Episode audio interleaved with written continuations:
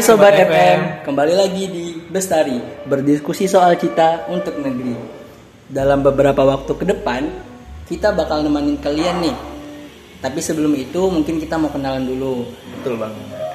Eh, Kenalin nih nama aku Muhammad Zaki Al-Mubarok. Aku adalah seorang mahasiswa jurusan ilmu politik Dan sekarang eh, sedang menempuh semester 3 seperti di awal tadi kan ada aku nggak ngomong sendirian. Di sini ada Kak Faris. Kak Faris nih, say hi dulu dong, say hi dulu. Hai Kak Jaki, Iya. hai juga Sobat FM. Eh, perkenalkan dulu, eh, aku di sini bernama Faris Kiani Fatroman, biasa dipanggil Faris. Eh, aku di sini berkuliahan di UIN Syarif Hidayatullah Jakarta berjurusan sosiologi yang sekarang sudah menempuh semester ketiga bersama Kak Jaki juga sih.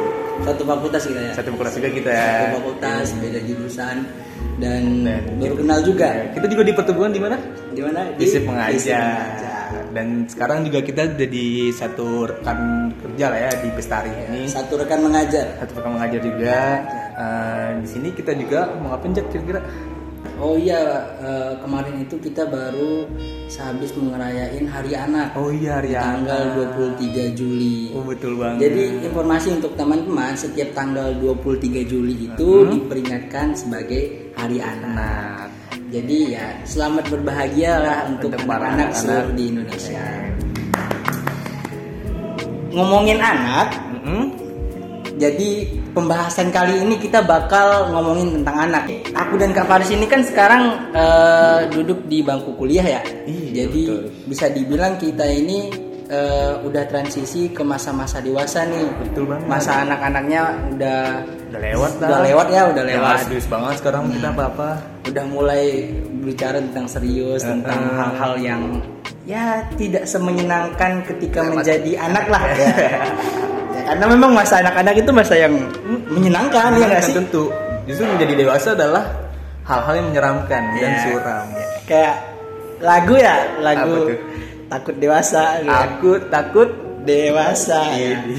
Jadi itu masa dewasa itu tidak semenyenangkan yang dipikirkan. Betul banget. Itu bener gak sih? Betul Ya, sekali. Betul sekali. ya. Mungkin kalau bisa dibilang, kalau dulu pas kecil kita pengen cepet-cepet dewasa, mungkin sekarang udah waktunya menyesal sih.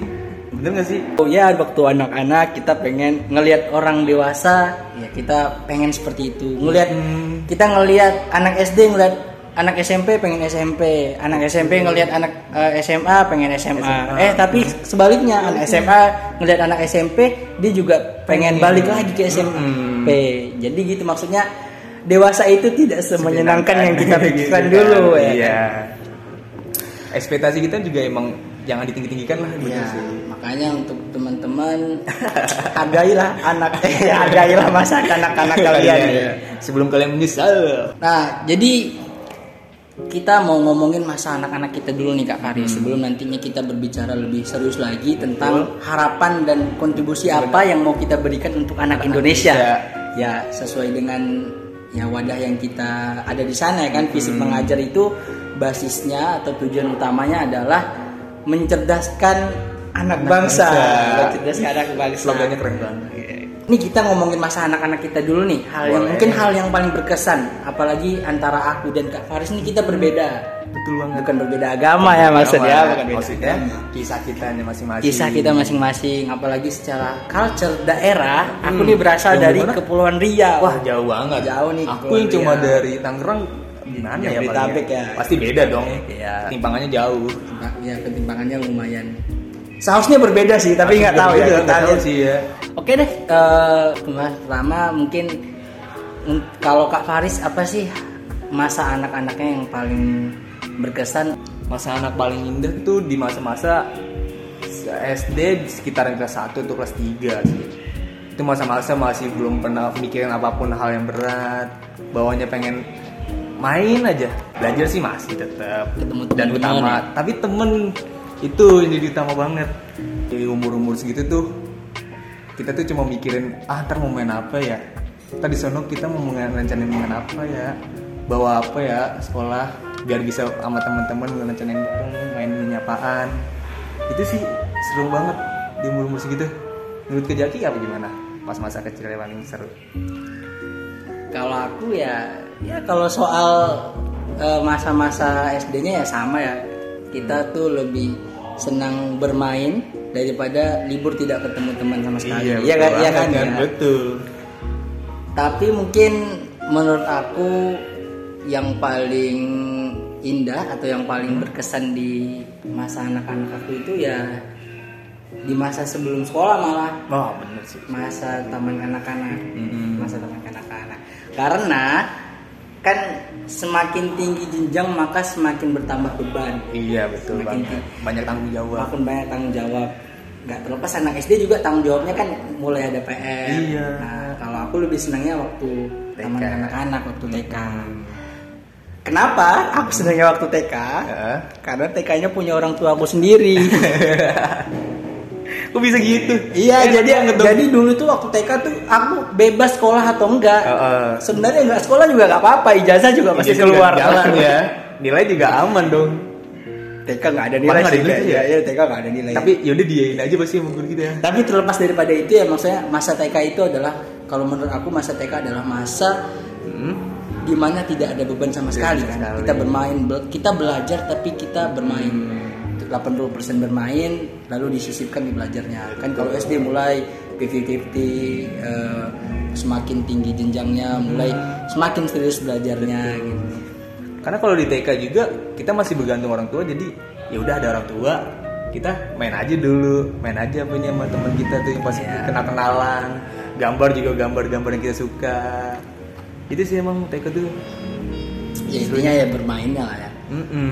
kalau misalnya menurut Jaki ya eh Kak Jaki pernah nggak sih ada masa suram juga di pas masa anak tuh Eh, mungkin kayak zaman kayak kasus pembulian nih Kalau ngomongin soal pembulian anak nih, Mm-mm.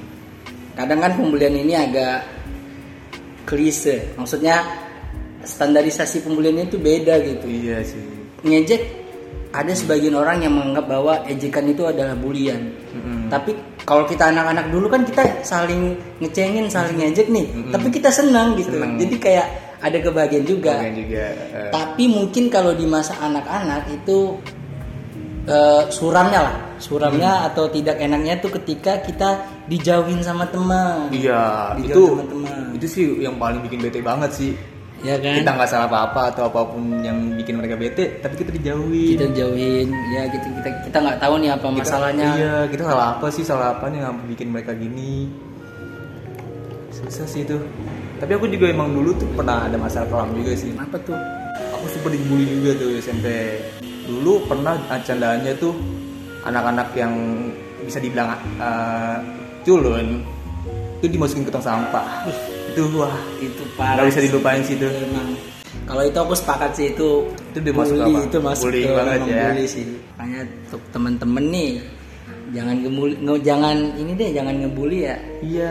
Jadi berteman itu esensi dari berteman yang menurut aku kita saling menyenangkan hati gitu. Hmm. Betul. Saling. Mungkin terkadang ya teman kita berteman itu bercanda. Hmm. Cuman kita nggak tahu nih eh, seberapa jauh kita bisa menjaga hati orang. Kita nggak tahu dalam candaan kita itu Hmm. apakah menyakiti hati si orang yang kita candain. Itu teman-teman. Maksudnya pandai-pandailah berteman, bertemanlah sewajarnya. Hmm. Kalau kata-kata siapa sih? Kita tuh belajar memanusiakan manusia sewajarnya. Iya, iya, betul. Sesuai dengan porsinya dong. Ya, sesuai porsinya gitu. Hmm. Nah itu tuh teman-teman tadi kita ngomongin masa-masa anak-anak kita Hmm. dari ada masa anak-anak aku dan ada masa anak-anaknya Kak Paris. Iya. Kita obrolin tentang hal yang menyenangkannya, Hmm. kemudian ada hal-hal suramnya, Betul. Yang mungkin nggak bisa kita lupain dan Iya. akan memberikan kesan ke depannya kita. akan kesan ke depannya. Oke teman-teman, kita pengen bicara tentang harapan kita berdua Mhm. untuk anak-anak ke depannya. Wah, Ini sesuai nih dengan Hari Anak, berarti kita bakal bicara tentang bagaimana harapan-harapan yang seharusnya terwujud untuk ke depannya untuk anak seluruh Indonesia. sesuai dengan kata-kata apa tadi yang kita ketahui? Orang hebat. Berasal dari anak yang mendapat pendidikan layak. Betul sekali. Negara kita, negara Indonesia adalah negara yang besar. Untuk memimpin Indonesia itu membutuhkan pemimpin yang hebat. Betul. Nah, pemimpin yang hebat adalah pemimpin yang berasal dari pendidikan yang layak. Betul sekali. Dan pendidikan yang layak itu harus diberikan dari masa anak usia dini. betul Makanya nih harapan aku untuk anak-anak sesuai dengan tadi kita bicarakan ya yang pertama pastinya aku mungkin berharap seluruh anak Indonesia tanpa memandang stratifikasi itu mendapatkan pendidikan yang layak. oh betul Jadi bukan hanya mendapatkan pendidikan aja, tapi Iya. mendapat pendidikan yang layak. Karena kalau mendapatkan pendidikan saja, mungkin ya kita bisa memberi pendidikan dengan mengajar eh, pelajaran hitung-hitungan, iya tidak harus di sekolah, tapi pendidikan yang layak adalah diberi fasilitas sekolah yang layak, lalu di sekolah itu diberikan sebuah kurikulum dan pembelajaran yang bisa menopang mereka untuk mendapatkan masa depan mereka. Oke. Mungkin itu sih. Kalau Kak Karis gimana nih harapannya untuk anak-anak ke depannya? Kalau dari saya sendiri sih kesadaran tuh penting. Nggak harus dari umur berapapun itu. Dan kalau bisa emang dari kecil itu juga mereka harus tahu berapa pentingnya pendidikan. Itu sih Kak Jaki yang bisa saya kasih harapan. Jadi antara internal dan eksternal tuh harus ada kesadaran. Betul. Percuma dong kalau udah dikasih pendidikan yang layak, fasilitas yang baik, Betul. tapi dari anak-anaknya sendiri Ogah. nggak ada kesadaran untuk sekolah, untuk Iya, belajar gitu. Iya. Jadi ya dari kedua belah pihak ini mungkin pihak yang penyedia jasa pendidikan Dan, dan juga dari anaknya. dari anak-anaknya juga harus punya kesadaran. Hmm. Sampai akhirnya mungkin cita-cita kita satu ya Indonesia cerdas gitu ya. Indonesia eh, dihuni oleh orang-orang yang pintar-pintar gitu ya. Karena juga tujuannya baik ke depan ke depannya demi keluarga, sahabat dan juga negara pastinya. Iya. Karena eh, dengan kita berpendidikan maka kita akan berguna bagi banyak orang. Hmm. Sekarang kita mau ngobrolin tentang kontribusi apa nih yang bisa kita lakukan mungkin sebagai individu untuk anak-anak ke depannya. Mm-mm. Dari Kak Faris dulu deh, apa nih Kak Faris mau ngelakuin apa nih untuk anak-anak ke Mungkin kontribusi untuk kita semua sih yang bisa kita lakukan juga ya. Memberikan mereka kesadaran deh yang tadi saya bahas. Karena semua anak-anak itu nggak mungkin dari kesadaran mereka sendiri juga emang. Mereka harus diberikan betapa pentingnya di pendidikan. Kita beritahu kalau misalnya nanti di masa yang akan mendatang pendidikan itu penting dan juga uh, pendidikan tuh nggak hanya sekedar buat main-main tapi bisa menjadikan bentuk diri kita sendiri sebagai uh, seseorang yang mem- memiliki jiwa yang baik dan juga benar. Kalau dari Kak Jaki gimana? Kalau kontribusi yang bisa aku lakukan ya aku mencoba untuk mengajarkan apa pun ke anak-anak tentang pelajaran gitu. Makanya tadi eh, ya belajar itu kan tidak hanya di sekolah saja. Belajar itu bisa di mana saja. Nah, dan belajar di mana saja tuh orang-orang mungkin seperti aku dan lainnya yang punya eh, cita-cita atau punya harapan untuk anak-anak agar anak-anak tercerdaskan ya kita membantu untuk tidak hanya bela- membantu anak-anak belajar di luar sekolah. Kalau sekolah mungkin mereka didukung dengan kurikulum yang sudah ditetapkan, Hmm? ya di luar sekolah kita membantu ya. Ya mungkin tidak eh, muluk-muluk ya kita ajarin apa PR mereka mungkin Iya. dan mungkin kita ajak mereka belajar sambil bermain dan intinya eh, ada pelajaran yang terkandung lah di situ. Intinya membantu di membantu anak-anak itu. Hmm. Sama nih dengan wadah yang kita ada di sana nih. Apa sih namanya? Fisik mengajar. Jadi masa anak-anak ya kita kan nggak bisa pungkiri ya. Mm-mm. Masa anak-anak ya masa-masa bermain. Betul. Makanya bermainnya mereka itu ya tentu harus kita arahkan. Ya, ya, maka jadilah belajar sambil bermain. Untuk kegiatannya juga dari fisik mengajar kan kita udah biasa tahu kan. Kita dimulai dengan mengaji dulu. Mengaji dulu. Tentu di, mengajinya kita juga tidak secara formal yang harus banget. Ayo bisa, ayo bisa. Kita memberikan tuntunan untuk anak dan arahan agar dia bisa memahami dengan mudah kan pastinya ya. Betul. Lalu bisa dilanjut juga dengan kreasi yang biasanya kita dilakukan di lapak. Ingat Jaki, kemarin-kemarin kita udah apa aja? Menggambar, mewarnai, Betul. Menempel. Mm-mm. Banyak deh pokoknya. Banyak sih. Kreasi-kreasi yang kita lakukan. Mm, yang tentu saja mereka juga terhibur dan sekaligus belajar apa nih yang mereka buat. Oke teman-teman, eh, itulah beberapa obrolan kami seputar anak-anak yang di awal tadi kami menceritakan pengalaman kami di masa anak-anak, lalu kita berbicara harapan, lalu kontribusi apa yang bisa kita lakukan, eh, yang pada akhirnya mungkin obrolan kami pada kesempatan kali ini kami cukupkan sampai di sini saja. Lalu sebelum kami tutup, kami ingin mengucapkan Selamat Hari Anak Nasional, Anak Terlindungi, Indonesia Maju. Sampai jumpa teman-teman di next episode.